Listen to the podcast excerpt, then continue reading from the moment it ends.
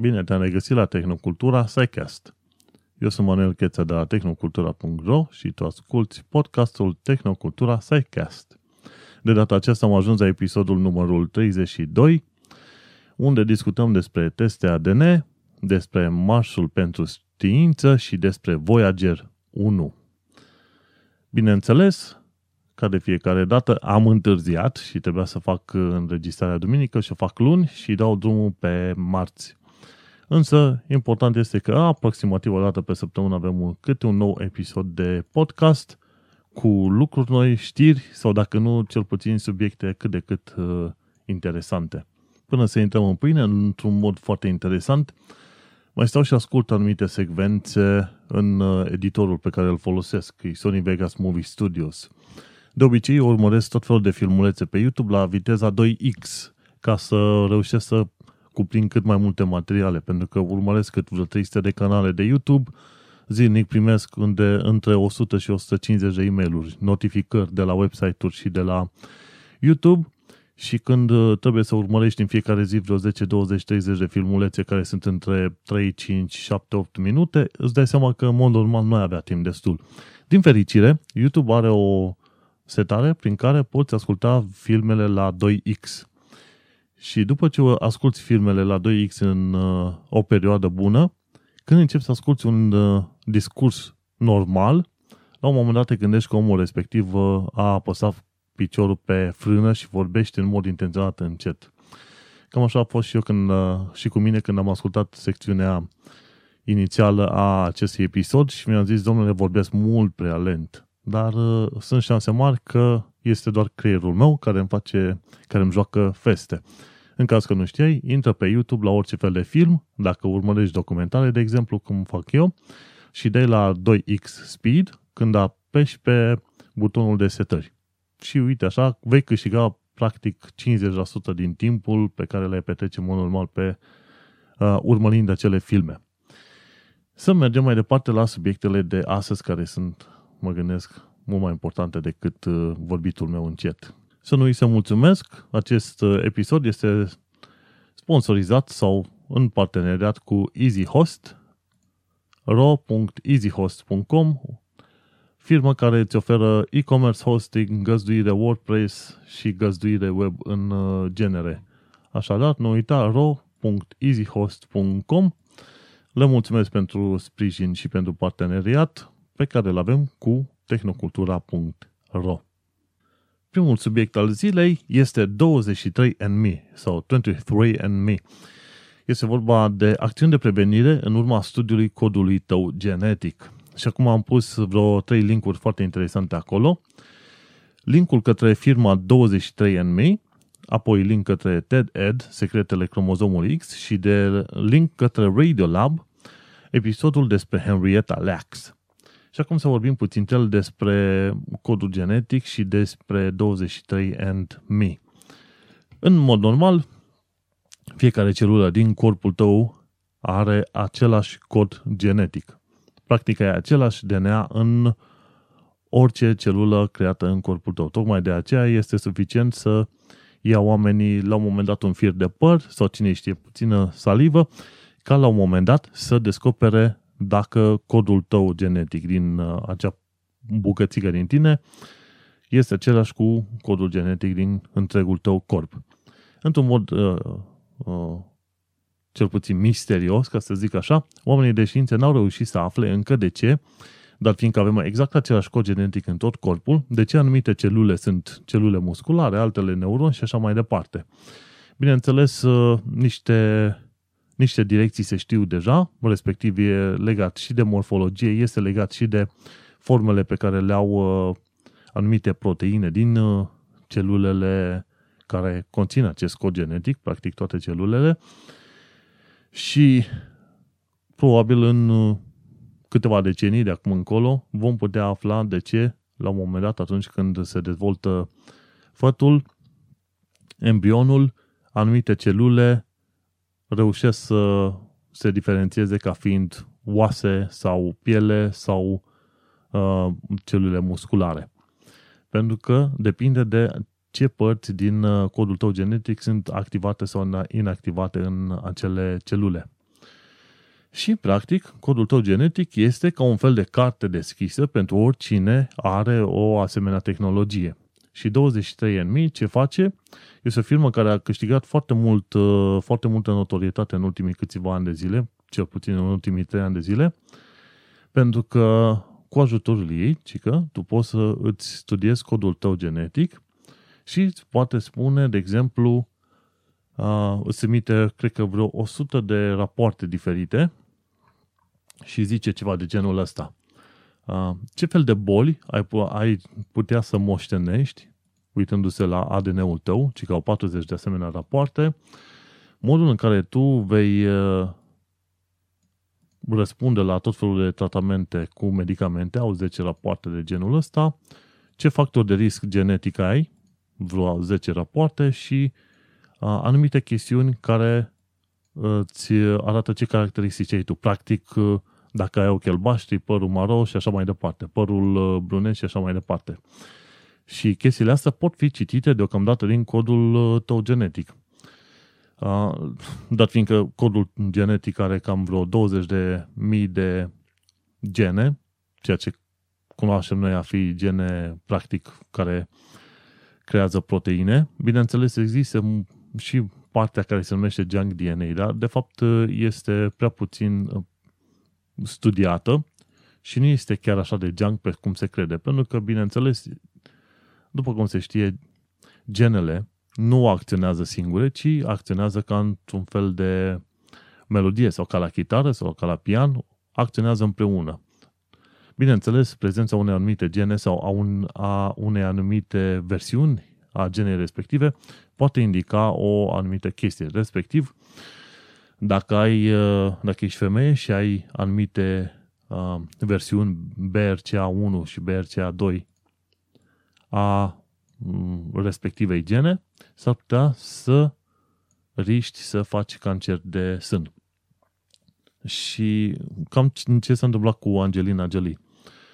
Bineînțeles, s-ar putea, nu înseamnă că în mod sigur vei și face, pentru că există o anumită serie de factori. Chiar dacă moștenești anumite boli, asta nu înseamnă că în mod sigur vei și face bolile respective. Și mie îmi place că ăștia de la 23andMe, 23andMe.com, îți dau cât de cât niște informații. Bineînțeles, nu-ți dau cele mai multe informații posibile, însă dacă îți faci, și eu o să fac asemenea teste, dacă îți faci, măcar știi ce fel de boli, care e riscul de boală, ce medicamente ar putea să prezinte un risc pentru tine, ce factori genetici de risc ai și, bineînțeles, poți afla cât la sută ești italian, dac, getodac, rus și așa mai departe. Erau la un moment dat, mi se pare că s-a făcut prin Olanda un asemenea test și olandezii câțiva se băteau cu pumnul în piept că ei sunt perfect olandezi și au descoperit că o bună parte din codul lor genetic este cod de italian sau de francez sau ceva de genul ăsta, știi? Și au dat seama că oamenii nu mai sunt ei așa de puri. Cel puțin după ce s-au popularizat asemenea teste cu coduri genetice, oamenii și-au dat seama că ideea aia de puritate nu prea există. Și-au dat seama că, într-adevăr, circulația oamenilor este foarte mare. Și atunci s-ar putea să fii tu cu italianul și cu rusul, s-ar putea să fiți frați, să zicem, dacă te uiți la câteva generații în urmă. Bineînțeles, testele astea sunt nițel cam scumpe pentru România. Pentru Anglia sunt 150 de lire. Eu nu îmi permit. O să fac un asemenea test undeva prin toamnă-iarnă și sunt curios să văd și eu ce detalii o să-mi ofere. Iar cei de la 23andMe spun așa: domne, e bine să faci asemenea teste pentru că poți planui pentru viitor. Îți dai seama dacă ai anumite boli care s-ar putea transmite la copiii tăi. Și chiar discutam cu perechea mea la un moment dat, zic: domne, ar fi bine să ne facem amândoi asemenea teste, pentru că dacă avem, să zicem, anumite gene recesive care pot duce la o anumită boală, genă recesivă înseamnă că trebuie să aibă ambii părinți aceeași genă, ca mai apoi acea genă să fie prezentă și în copil, să se manifeste și în copil. Cum ar fi, de exemplu, ochii albaștri. Ambii părinți trebuie să fie cu ochii albaștri și atunci și copiii vor avea ochi albaștri. Asta înseamnă că ambii părinți au gena recesivă pentru ochii albaștri. Așa, deci poți planifica pentru viitor, vei fi pregătit pentru o serie de factori de risc și, bineînțeles, vei ști cum să te ocupi de sănătatea ta mai bine în viitor. Vorba aia, să înveți mai bine de 100 și oa de lucruri despre tine prin rapoartele respective. Știi? Și, de exemplu, ce poți să afli? De exemplu, dacă ești la risc de fibroză cistică sau dacă tu la un moment dat ajungi să îți pierzi auzul, există chiar o situație în care se transmite genetic și nu vei mai auzi după un anumit timp, știi? Și atunci te uiți așa. Ei îți studiază codul tău genetic pentru anumite gene și dacă genele respective au anumite alele sau diferite variante de gene, da, cum spun, atunci ei pot să spună treaba asta. Vezi că tu ai anumiți factori de risc acolo, știi? Și văd că prezintă pe pagina lor Health Reports, adică rapoarte de sănătate, îți prezintă tot felul de chestii foarte interesante, știi? Dacă ai boală de rinichi, care s-ar putea transmite, fibroză cistică,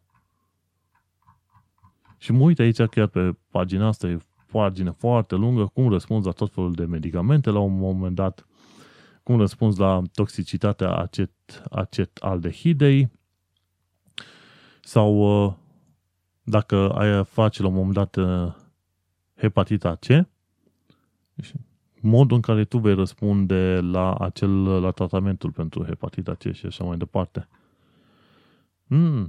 Foarte interesant. Bun. Și atunci, bineînțeles, de ce ar trebui să-ți faci? Ar trebui să-ți faci pentru că exact așa cum ziceau și ei, te pregătești pentru viitor și la un moment dat știi modul în care vei reacționa când e vorba să ți se dea anumite medicamente. Și, bineînțeles, măcar de curiozitate, afli, să zicem, cât la sută ești italian, francez, getodac și așa mai departe. Mi se pare foarte interesantă treaba asta.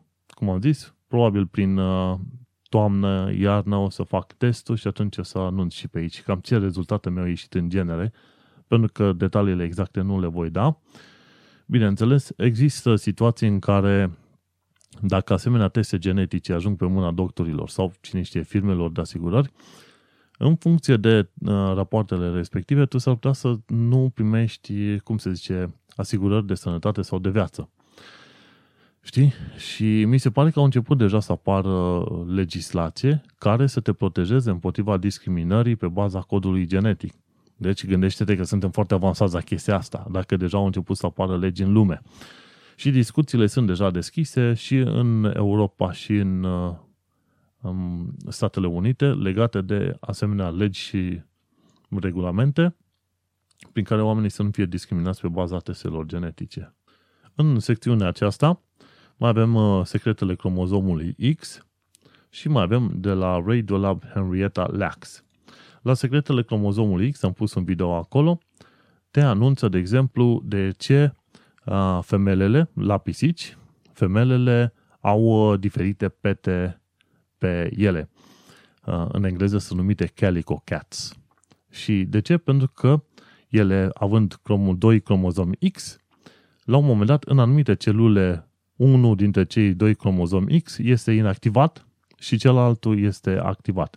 Și se întâmplă într-un mod cât se poate de aleatoriu. Și dat fiindcă se întâmplă treaba asta în mod aleatoriu, la un moment dat vei vedea că anumite pisici au mai multe culori pe ele, au blana cu mai multe culori pe ele. Și așa îți dai seama, în zonele unde blana e de culoare diferită, îți dai seama că celulele din zonele respective au avut unul dintre cromozomi inactivat. E foarte interesantă chestia asta, filmulețul e scurt de vreo 5 minute, dacă îl urmărești la 2x e 2 minute și jumătate. Și îți vei da seama că anumite boli care se transmit cu ajutorul, nu cu ajutorul, ci prin intermediul cromozomului X, de exemplu, sunt mai periculoase pentru băieți, pentru că băieții au un cromozom X și unul Y, și mai puțin periculoase pentru fete. De ce? Pentru că, la un moment dat, dacă există o variantă proastă a unei gene într-un cromozom X, mai există încă un alt cromozom X care, dacă are varianta potrivită a genei respective, persoana respectivă atunci este scăpată sau evadează, să nu mai în situația în care să facă o anumită boală datorită acelei gene variante negative. Și pentru cine are timpul, n-ar fi rău să urmărească Radiolab Extra, Henrietta Lacks. Cam jumătate de oră este podcastul respectiv și vorbește despre celulele tumorale ale unei femei din SUA. Prin anii 50-60, o femeie a ajuns la spital și avea probleme cu o tumoare foarte ciudată. Și celule din tumoarea respectivă există inclusiv în ziua de astăzi. Așa ceva nu s-a mai văzut ever, nicăieri. Și ce s-a întâmplat? Până să moară femeia respectivă, doctorii au recoltat o parte din celulele tumorale și le-au crescut în laborator. Și au descoperit că și după 10 de ani de zile acele celule s-au divizat pe bandă rulantă și la un moment dat unele dintre ele au crescut la mărimi de 10 ori mai mari decât inițial. Și în spiritul colaborării științifice și așa mai departe, acele celule au ajuns să fie împărțite peste tot pe planetă. Practic, Henrietta Lacks este peste tot acum în momentul de față. Din păcate, Henrietta Lacks a murit și a murit în dureri foarte mari din cauza tumorii respective, însă ce rămâne în urma ei sunt acele celule tumorale care sunt folosite pentru a face tot felul de teste biologice sau genetice. Într-un mod interesant, unele dintre acele celule de la tumoarea lui Henrietta Lacks sunt folosite pentru a crea, de exemplu, vaccinuri pentru boli cum ar fi poliomielita. Pentru că oamenii respectivi folosesc celule tumorale, acele cresc, se dezvoltă incontrolabil, bineînțeles, dacă au substanțele de care au nevoie, după care acele celule sunt infectate și după ce sunt infectate reușesc să pregătească un vaccin sau un antidot pentru diferite boli. Este foarte interesant că, în mod normal, celulele din corpul uman ajung să se dividă doar un număr limitat de ori, după care game over, mor. Dar nu celulele tumorale ale lui Henrietta Lacks. N-ar fi rău să asculti podcastul respectiv când ai ocazia. Este foarte ciudată lumea aceasta și nu știu dacă au reușit să izoleze la un moment dat codul genetic. Bineînțeles că l-au izolat, dar ce anume gene fac ca acele celule tumorale să se dezvolte atât de incontrolabil și acum la 5-6 decenii distanță. Bun, acum hai să trecem la al doilea subiect al episodului acestuia și este vorba despre marșul pentru știință. De ce avem nevoie de știință ca instrument în politică, de exemplu? Marșul a avut loc pe data de 23 martie 2017 și mi se pare că a fost, cred că, primul marș pentru știință organizat vreodată. Și marșul acesta a început în Statele Unite, după care s-a răspândit peste tot în lume și mi se pare că au fost vreo 6.000 de locații în lume în care au avut loc marșul pentru știință. A avut loc marșul pentru știință și în Londra, pe data de 23 aprilie, la ora 2 după masă, mi se pare. Și au fost ceva participanți acolo. Și au avut loc și în București, mi se pare, nu știu dacă au avut loc în Brașov, dar știu că în București și Cluj au avut loc marșul pentru știință. Și practic toată treaba asta cu marșul pentru știință, deși oamenii plâng că nu e bine să politizezi știința, ceea ce e în mare măsură adevărat, este marșul pentru știință este creat pentru a atrage atenția oamenilor asupra faptului că Nu poți ignora știința în viața de zi cu zi și nici în politicile pe care le organizează, bineînțeles, mari conducători ai lumii. Și toată nebunia asta cu marșul pentru știință s-a făcut tocmai pentru că vestitul Trump, despre care toată lumea știe acum, marele orange, marele portocaliu, are în echipa lui o serie de oameni care neagă anumite concepte de bază din lumea științei, inclusiv Trump neagă lucruri de bază din lumea științei, cum ar fi schimbările climaterice. Și când a văzut că există un atac deliberat și în mod direct la adresa științei, atunci oamenii s-au hotărât, au zis, cel puțin în Statele Unite ale Americii, o serie de oameni de știință s-au hotărât să intre în politică, să schimbe politica din interior, iar alții au zis, hai să începem să organizăm aceste marșuri pentru știință, să le atragem atenția oamenilor că, într-adevăr, știința are un rol important în viața de zi cu zi. Bineînțeles, știința nu este totul, mai e pe lângă etică, mai e filozofie, mai e multe alte chestiuni care fac o societate să meargă. Dar în momentul în care ataci știința, tu practic ataci bazele societății de astăzi, așa cum o știm noi. Și uite că au avut loc marșurile astea.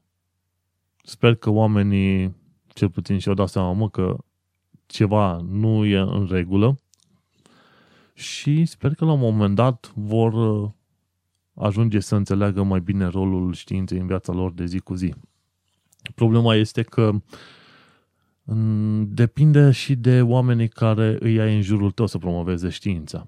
La un moment dat am fost invitat la Coresi Mall să povestesc puțin să zicem, despre știință în cadrul unei evenimente organizate de scepticii din Brașov. Și cum stăteam pe scenă acolo, vorbeam și eu vreo câteva minute, la un moment dat spun, știința ne-a dat televizoarele și telefoanele mobile, la care un grup de tinerei, fete și băieți de mai în spate, râdeau și zicea, da.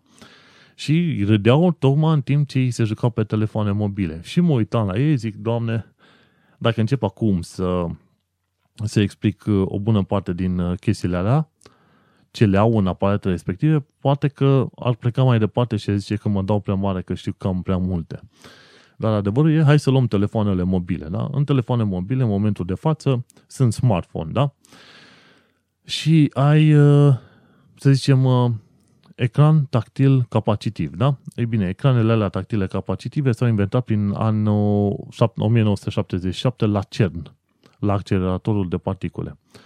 Băieții de la CERN nu vroiau să aibă un dita mai panou cât un perete întreg prin care să verifice tot felul de setări și butoane și butonașe și au zis, hai să inventăm noi o interfață prin care putem trece prin tot felul, prin arborele ăsta de setări ca să ajungem la ceea ce ne interesează pe noi. Și încă din anii 70, uite că ecranele capacitive au avut un rol în lumea științei. Și bineînțeles, undeva prin 2007, mi se pare, odată cu apariția iPhone-ului, ecranele tactile au început să fie marele și mândrele noastre, să zicem, colege de jucat pe Facebook. Și să nu uităm că tot chestiuni ce țin de lumea științei, unele, că sunt foarte multe și într-un telefon mobil, noi folosim microunde ca să comunicăm cu oamenii de jur împrejur. Microundele sunt unde electromagnetice la frecvența de 2,54 de GHz, respectiv lungime de undă vreo 12 cm. Într-un mod interesant, aceleași microunde sunt folosite la cuptorul cu microunde și mai sunt folosite și la Wi-Fi. Același tip de microunde sunt folosite și la Wi-Fi, ok? Și uite-te cum noi studiind chestiile astea, undele electromagnetice, știm să reușim să vorbim cu oamenii la un moment dat, oameni pe care sunt în cealaltă parte a planetei. Asta sunt numai două chestii. Bineînțeles, telefonul mobil mai are și multe chestii.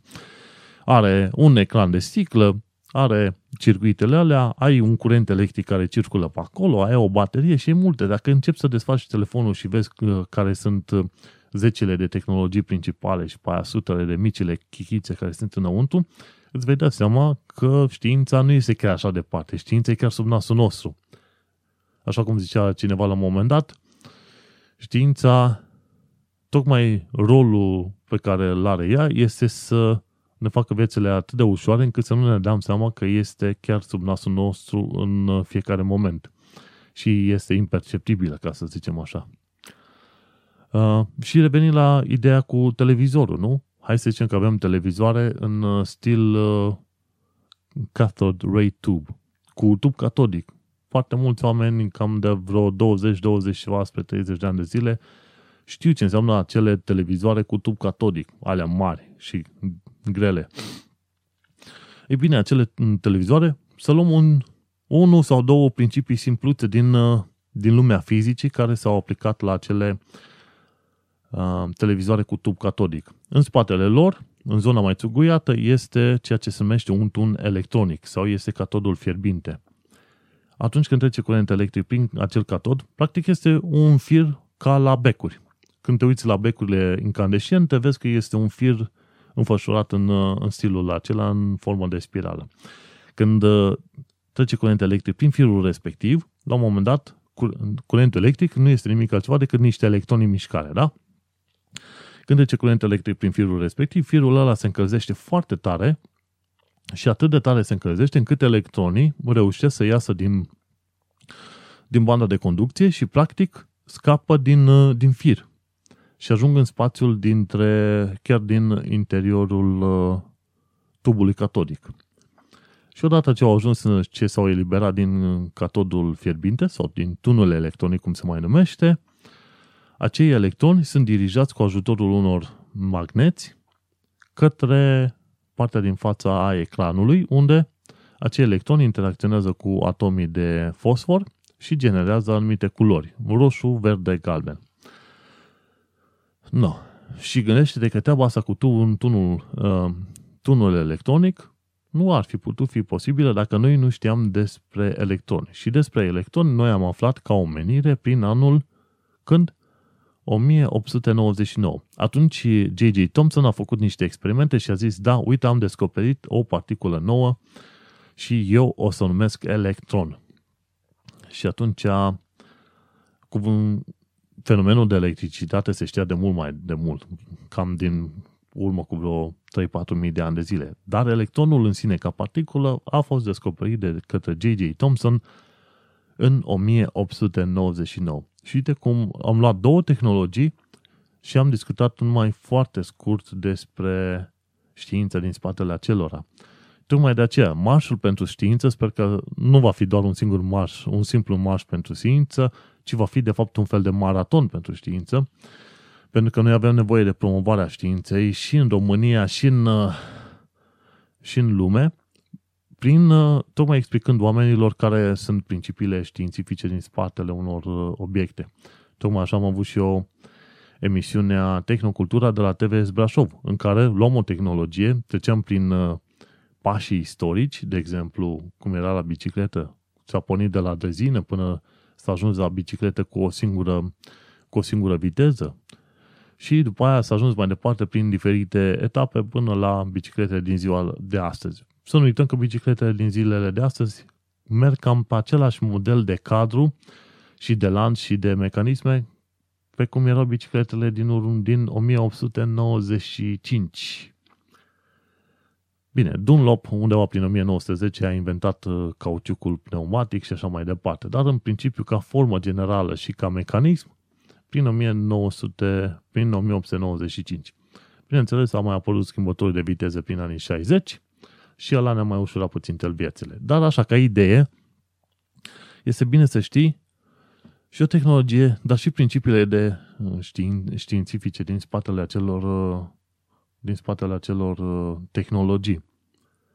Pentru că atunci când nu știi, la un moment dat începi să stai pe rândul din spate și râzi de ăla din fața ta care îți spune, vezi că obiectul pe care îl ții în mână are multe științe în spatele lui.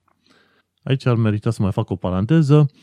În România sunt vreo câteva grupuri care promovează știința. Este grupul de știință pe Facebook.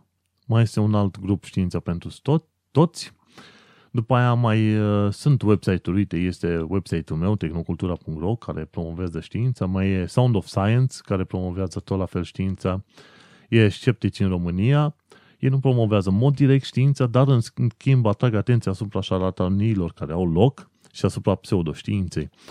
Mai e Cristian Român, mai este revista Știință și Tehnică, mai este știința.info, mai sunt un grup de băieți care promovează știința pe YouTube și pe canale TV.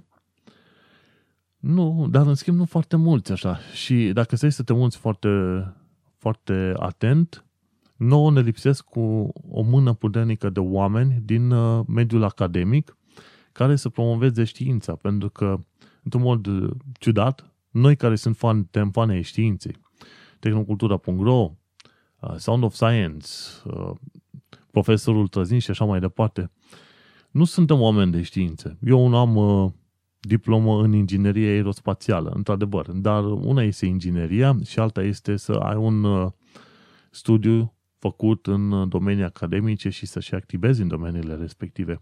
Și din păcate, în România, noi, deși avem cercetători, oameni de știință în România, acei oameni de știință, din păcate, nu sunt foarte dornici sau nu sunt foarte pricepuți în a transmite, în a comunica știința către oamenii în viața de zi cu zi. Și sper că marșul ăsta pentru știință să se transforme într-un maraton pentru știință și să fie cât mai mulți oameni care, sper eu, din cadrul cercetătorilor, să se ridice și să creeze serii sau seminarii sau conferințe, nu chiar așa, conferințe, niște discursuri sau evenimente publice în care să promoveze știința către omul simplu. Pentru că omul simplu folosește niște tehnologii extrem de avansate, dar nu știe absolut nimic despre ele și am avea nevoie să avem în spatele nostru niște oameni de știință care știu să explice foarte bine anumite fenomene. Bineînțeles, în lipsa lor suntem noi fanii științei care căutăm să explicăm cât mai mult, dar am avea nevoie de chiar oameni de știință care să fie acolo și să poată explica tocmai din experiența lor. Deci, sper că marșul se va transforma într-un maraton pentru știință. Mergem mai departe la următorul subiect, și anume subiectul 3. Aflăm că Voyager 1 se apropie de planeta noastră. Bine, este o glumă treaba asta, pentru că nu Voyager 1 se apropie de planeta noastră, ci cumva noi, în traiectoria noastră, ne apropiem de Voyager 1. Se pare că Voyager 1 a fost trimis undeva pe aceeași ecliptică, practic în același plan în care orbităm în jurul planetului, pe același plan în care orbitează planetele în jurul Soarelui.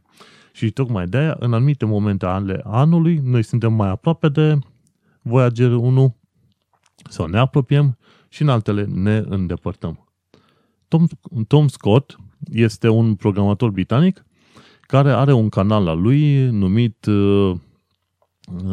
chiar cu numele lui Tom Scott și face niște călătorii interesante în care explică lucruri mai puțin știute. Și el a avut o ocazie să ajungă la unul dintre sediile NASA, la Jet Propulsion Laboratory. Și în acel laborator au fost create sondele spațiale Voyager 1 și Voyager 2, care au fost trimise în anul 1977 în spațiul cosmic. Bun, și el povestește acum puțintel de ce noi ne apropiem sau de ce Voyager cumva iese mai aproape de noi în perioada aceasta. Au chiar și pus un link către voyager.jpl.nasa.gov/where, unde aflăm care este distanța lui Voyager 1 față de Pământ și aflăm că este la 20.604.000.000 de kilometri sau 137 de unități astronomice de noi. Și durează cam 38 de ore ca lumina de la Voyager 1 să ajungă către noi. Voyager 2 este ceva mai aproape, anume la 17 miliarde de kilometri. Gândește-te, hai să facem o comparație. Planeta Pluto, bine, planeta pitică Pluto sau pietricica Pluto se află undeva la vreo 2 miliarde de kilometri distanță de Soare. Voyager 1 se află la 20 de miliarde de kilometri de Soare. Gândește-te că prin 2012 Voyager 1 a reușit să iasă din heliosferă și a ajuns în zona de heliopauză. Practic a ieșit din zona de sferă de influențe imediată a Soarelui nostru și s-a dus, practic a ajuns în spațiul interstelar. Era să zic intergalactic, dar pentru asta trebuia să iasă din galaxie și încă n-a ieșit din galaxie. Voyager 1 a fost lansat pe 5 septembrie 1977 și se pare că va înceta din funcțiune prin 2025. Are deocamdată acolo un motor termonuclear pe bază de plutoniu. Bineînțeles, nu are acolo cum avem noi uzinele astea de termonucleare. Dar, în schimb, acolo sunt, datorită descompunerii radioactive a plutonului, se generează un oarecare curent electric și uite așa că sonda respectivă are oarece curent electric. Însă nu are foarte mult decât până prin 2025, când o să zicem tai-tai. Și după care sonda va circula mai departe în univers ca un bolovan cu o singură direcție. Bineînțeles, cu direcția în care se ducea când a fost lansată. No. Și în momentul de față noi știm cam pe unde se află Voyager 1, dar pentru că pe Pământ există ceea ce se numește Deep Space Network. Și sunt o serie de stații pe Pământ care au posibilitatea de a capta mesajele trimise de către Voyager 1. Gândește-te, Voyager 1 a fost trimis în 1977. Printre misiunile principale ale lui Voyager 1 a fost să viziteze planetele Jupiter, Saturn și satelitul Titan al planetei Saturn. Și, bineînțeles, că unul dintre cele mai celebre lucruri pe care le descoperim noi sau le știm noi că sunt pe Voyager 1 este, bineînțeles, acel disc de aur. Și acel disc de aur există și pe Voyager 1 și pe Voyager 2. Și acum este vorba de faptul că pe acel disc de aur găsești sunete cu tot felul de lucruri, evenimente, voci, melodii de pe planeta Pământ. Acele discuri de aur au și, de exemplu, o zonă prin care se prezinte poziția noastră în galaxie, au și atomul de hidrogen reprezentat acolo și metode prin care poate fi citit. Bineînțeles, dacă se descoperă la un moment dat o civilizație extraterestră, ei își vor da seama cum să citească acest disc și așa mai departe. Dar nu se știe ce și cum va fi în viitor. Deocamdată, Voyager 1 este cel mai rapid obiect creat de om, care a ajuns cel mai departe până în momentul de față. Dacă la un moment dat se întâmplă ceva cu civilizația umană, cred că singurele lucruri care vor mai rămâne în jur ca semnătura prezenței noastre vor fi oarece sateliți în spațiu, niște rămășițe lăsate pe lună și eventual acest Voyager 1 care e plecat și a ieșit din heliosferă.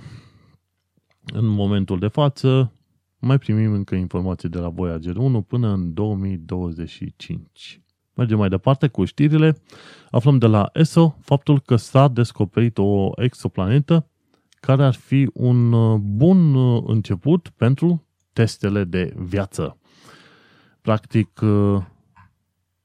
ceea ce ne spun cei de la ESO este că super Pământul din jurul stelei pitice LHS 1140 s-ar putea să aibă viață pe el. De ce? Pentru că este în zona verde, zona în care ai putea avea apă lichidă pe acea planetă. Acest super pământ, pe care gravitația ar trebui să fie cam 1,5 ori față de gravitația de pe Pământ, gravitează în jurul unei planete pitice, unei pitice roșii. Și cu toate că gravitează destul de aproape și se învârte chiar foarte repede în jurul în jurul planetei, practic o dată la 25 de zile, se pare că sunt șanse ca să aibă apă lichidă pe suprafața sa. De ce? Pentru că o pitică roșie nu are temperatura de suprafață la fel de mare pe cum are soarele nostru. Și bineînțeles, și steaua respectivă este mai mică. În momentul de față, acel super pământ, exoplaneta respectivă, se află la vreo 40 de ani lumină de noi și în studiul publicat pe 20 aprilie în jurnalul Nature aflăm mai multe detalii. Am pus PDF-ul, link către PDF, în show notes. Se pare că această planetă a fost descoperită în special folosindu-se observatorul astronomic de la La Silla din Chile, observator astronomic care aparține ESO, European Southern Observatory. În La Silla există un instrument numit HARPS, care practic se specializează pe detectarea exoplanetelor prin metoda tranzitului. Practic, metoda tranzitului înseamnă că atunci când planeta trece între noi și steaua respectivă, lumina de la steaua respectivă este puțin mai mică în momentul ăla. Și atunci, uitându-ne cu instrumentul respectiv, ne putem da seama ce mărime are planeta noastră, ce masă, cât de aproape gravitează în jurul stelei respective și așa mai departe. Instrumentul se numește HARPS, al celor de la ESO. Echipa care a descoperit această planetă este extrem de lungă, acum mă uitam aici, este condusă de către Jason A. Dittman de la Centrul pentru Astrofizică de la Harvard din SUA. Și după aia mai e Jonathan M. Irvin, tot de la același centru, după aia David Charbonneau, tot de la același centru, Javier Bonfi de la Institutul francez de Astrofizică și așa mai departe. Sunt, mi se pare, vreo 40 de oameni care au lucrat în acest proiect, bineînțeles, cerând timp și împrumutând practic observatorul astronomic de la La Silla, folosindu-se de instrumentul HARPS și, bineînțeles, nu numai de acest instrument, ci de mai multe instrumente de pe toată planeta. Felicitări, vedem în viitor, probabil când apare EELT, Europe Extremely Large Telescope, poate atunci reușim să observăm cum arată de fapt acea planetă efectiv, dacă ne orientăm telescoape extrem de mari și extrem de puternice către planetele respective. Cam asta este speranța cu acest EELT, cu acest telescop mare, cu un diametru de vreo, a cărei oglindă principală are un diametru de vreo 33 de metri. După cum vezi, mai devreme sau mai târziu începem să fim chiar foarte convinși de faptul că există viață.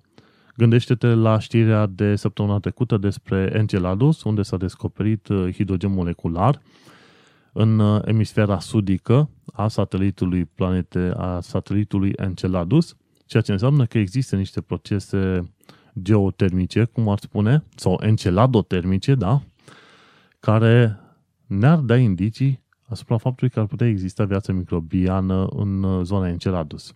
Bineînțeles, gândindu-ne la faptul că apa și anumite elemente chimice și anumite condiții favorabile se întâlnesc mai des decât am crede noi în univers și în galaxie, sunt șanse ca undeva, pe o altă planetă, pe un alt sistem solar, cineva să se uite în direcția noastră, sperând că va prinde anumite informații. Și hai să trecem la ultima știre de astăzi, și anume metodă nouă prin care putem citi studii științifice pe de-a întregul fără să plătim. Despre știrea asta am aflat de la Why Evolution Is True, care este scris de către Jerry A. Coyne. Jerry A. Coyne este cel care a scris cartea Why Evolution Is True, în care prezintă principiile evoluției prin selecție naturală. Și acolo el a luat frumușel cartea lui Darwin și a trecut puțin prin ea. Bineînțeles, este o carte destul de scurtă, 150-200 de pagini, în care te trece prin ideile principale. Pentru că dacă vrei să intri în foarte multe detalii, la un moment dat, cred că va trebui să mergi chiar la facultate să urmărești. Și Jerry A. Coyne, el urmărește tot felul de subiecte de ordin social, politic și științific, pentru că interesul fiecărui om este destul de variat.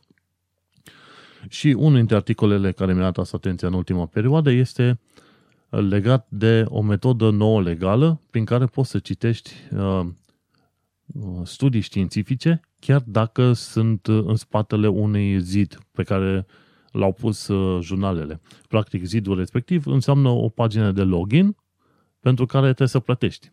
Dacă vrei să citești studiul, trebuie să plătești, și eu, 30 de euro sau $30 pentru studiul respectiv, să intri foarte bine în detaliu. Și este foarte enervant. De ce? Pentru că uneori abstractul îți dă informațiile care ai nevoie să înțelegi studiul respectiv, dar alteori tu chiar ai nevoie să intri în detaliile studiului și nu știi cum. Pentru că tu, nefiind academician, dar totuși înțelegând cât de cât ceea ce se spune în studiile alea, vrei să știi mai multe și n-ai cum. De ce? Pentru că există jurnalele astea care oricum cer o tonă de bani ca să publici în ele și după aia cer alți bani ca să citești ce s-au publicat în ele. Și o certă foarte mare între oameni de știință și aceste jurnale. Și am aflat că niște oameni au reușit să creeze o extensie de Chrome numită unpaywall.org.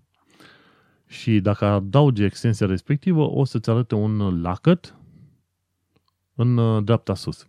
Și când intri pe site-uri cum e Nature și vezi că un studiu este blocat de un asemenea zid de plată, o pagină de login, apeși pe lacătul respectiv și îți reușește să-ți găsească varianta gratuită a studiului și reușești să citești întreg studiul. Am intrat pe Nature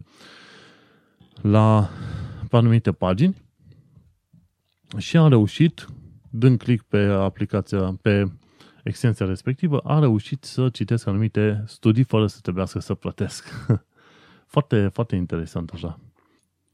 Ține minte că am zis că am reușit să citesc anumite studii, nu toate studiile. Sunt situații în care nu aplicația sau extensia respectivă nu reușește să găsească varianta full la care să ne ofere accesul. În schimb, e bine că măcar în parte avem un asemenea acces. Și cam atât cu subiectele de astăzi. Am discutat despre studiile genetice, despre marșul pentru știință, despre Voyager 1, despre ESO, viață pe exoplanete și, bineînțeles, despre noua metodă prin care putem citi studii științifice pe de-a întregul. Adevărul este că mai multe detalii se pot găsi, bineînțeles, în show notes. Am linkuri pe bandă rulantă. Cred că o să-ți ia probabil câteva zile să urmărești toate linkurile pe care le-am pus acolo. Dar acum hai să trecem la știrile pe scurt, cum ar veni. Să trecem mai departe, de exemplu, la minutul de tehnologie. De la Ahoy aflăm din nou despre arme. Arma automată P90 în viața reală și în jocurile video. Pentru cine urmărește podcastul, știe că eu joc jocuri video, sunt fan și atunci mă interesează să știu mai mult despre cultura și istoria din spatele jocurilor video. De la TechQuickie aflăm ce este tehnologia 5G și după aia care este diferența între drive cloning și drive imaging. De la Paul's Hardware aflăm care este diferența dintre tehnologiile PGA și LGA în ceea ce privește procesoarele. Diferența între unele și alta este faptul că la PGA ai pinii pe procesor, știi? Înainte toate procesoarele aveau pinii direct pe ele. Și acum s-au schimbat. De exemplu, PGA-ul are pinii pe procesor și LGA-ul are pinii pe placa de bază. Și aici este vorba de faptul că Intel folosește LGA. Dacă te uiți la un procesor, Intel nu mai are pin pe el, ci e totul turtit acolo și pinii respectivi sunt de fapt pe placa de bază. Deci Intel folosește LGA. AMD, în schimb, folosește PGA, unde ai pinii direct pe procesor. Așa ca idee. De la Seeker aflăm faptul că sateliții NASA pot fi hăcuiți și s-a întâmplat deja odată treaba asta. Și de la Linus Tech Tips aflăm dacă contează viteza în plăcile RAM. Și de obicei, pentru majoritatea situațiilor nu contează, nu trebuie să cheltui, să dai extra bani, dacă nu ai de unde, pentru a avea niște plăci RAM care au o viteză puțin mai mare. La știri din lumea științei, aflăm de la Universe Today cum arată Pământul de pe Saturn. Cum arată ca un punct alb. Micuț. De la Nature aflăm cum luptăm împotriva ALS, adică scleroza laterală amiotrofă. Mergem mai departe. De la ESA aflăm cum arată lacul McKay văzut din spațiu. De la Michel Van Biesen aflăm care este legătura, de exemplu, între câmpul electric și câmpul magnetic într-o undă electromagnetică. Și legătura este câmpul electric este egal cu C ori B. C e viteza luminii, iar B este câmpul magnetic. Și de la Vintage Space aflăm dovada că noi am fost pe lună, se vede în urmele lăsate în zonele de asolizare. Practic acolo unde misiunile Apollo au aselenizat, vei, dacă ai un telescop suficient de puternic, vei vedea urme pe zona respectivă, pentru că s-au folosit de anumite rovere cu care s-au plimbat de colo-colo, și vei vedea și landerele, tot în zonele respective. Și în zona de bonus aflăm, de exemplu, de la PBS Spacetime despre particula Oh My God. După aia de la Minute Earth aflăm de ce moleculele au frați gemeni răi. După aia mergem mai departe la TED-Ed. Aflăm cele trei moduri prin care mamiferele au pui. Cum a devenit Dracula atât de celebru cu ajutorul unui proces pe dreptul de autor. Bun. Și de la SciShow aflăm, de exemplu, de ce compresele cu apă rece ajută când te lovești, cât sunt animalele deștepte și de ce au oamenii menopauză. Și de la Ask a Mathematician aflăm un sfat foarte important. Când ai mai multe rate, plătește rata care are dobânda cea mai mare mai întâi, deși suma datorată inițială este mai mică. Cu alte cuvinte, dacă ai un leu, ai făcut rată de un leu, dar dobânda este de vreo 10%, mai bine plătești pe aia, chiar dacă ai o altă rată de 10 lei, la care dobânda e de 1%, știi? Pentru că acolo unde e dobânda sau rata cea mai mare, sau dobânda cea mai mare, aia va crește exponențial și aia te va băga în sapa de lemn. Și ultimul lucru din zona de bonus, de la Crash Course aflăm cum arăta prima cameră video. Și cam atât cu secțiunile scurte din lumea tehnologiei, științei și din partea de bonus. Cam atât pe subiectul pe perioada de astăzi. Acesta a fost episodul numărul 32, unde am discutat despre teste ADN, despre marșul pentru știință și despre Voyager 1. Dacă ai sugestii, reclamații și comentarii, nu uita să le lași pe pagina de Facebook sau pe tehnocultura.ro. Eu sunt Manuel Cheță de la tehnocultura.ro și tu ai ascultat podcastul Tehnocultura SciCast. Pa!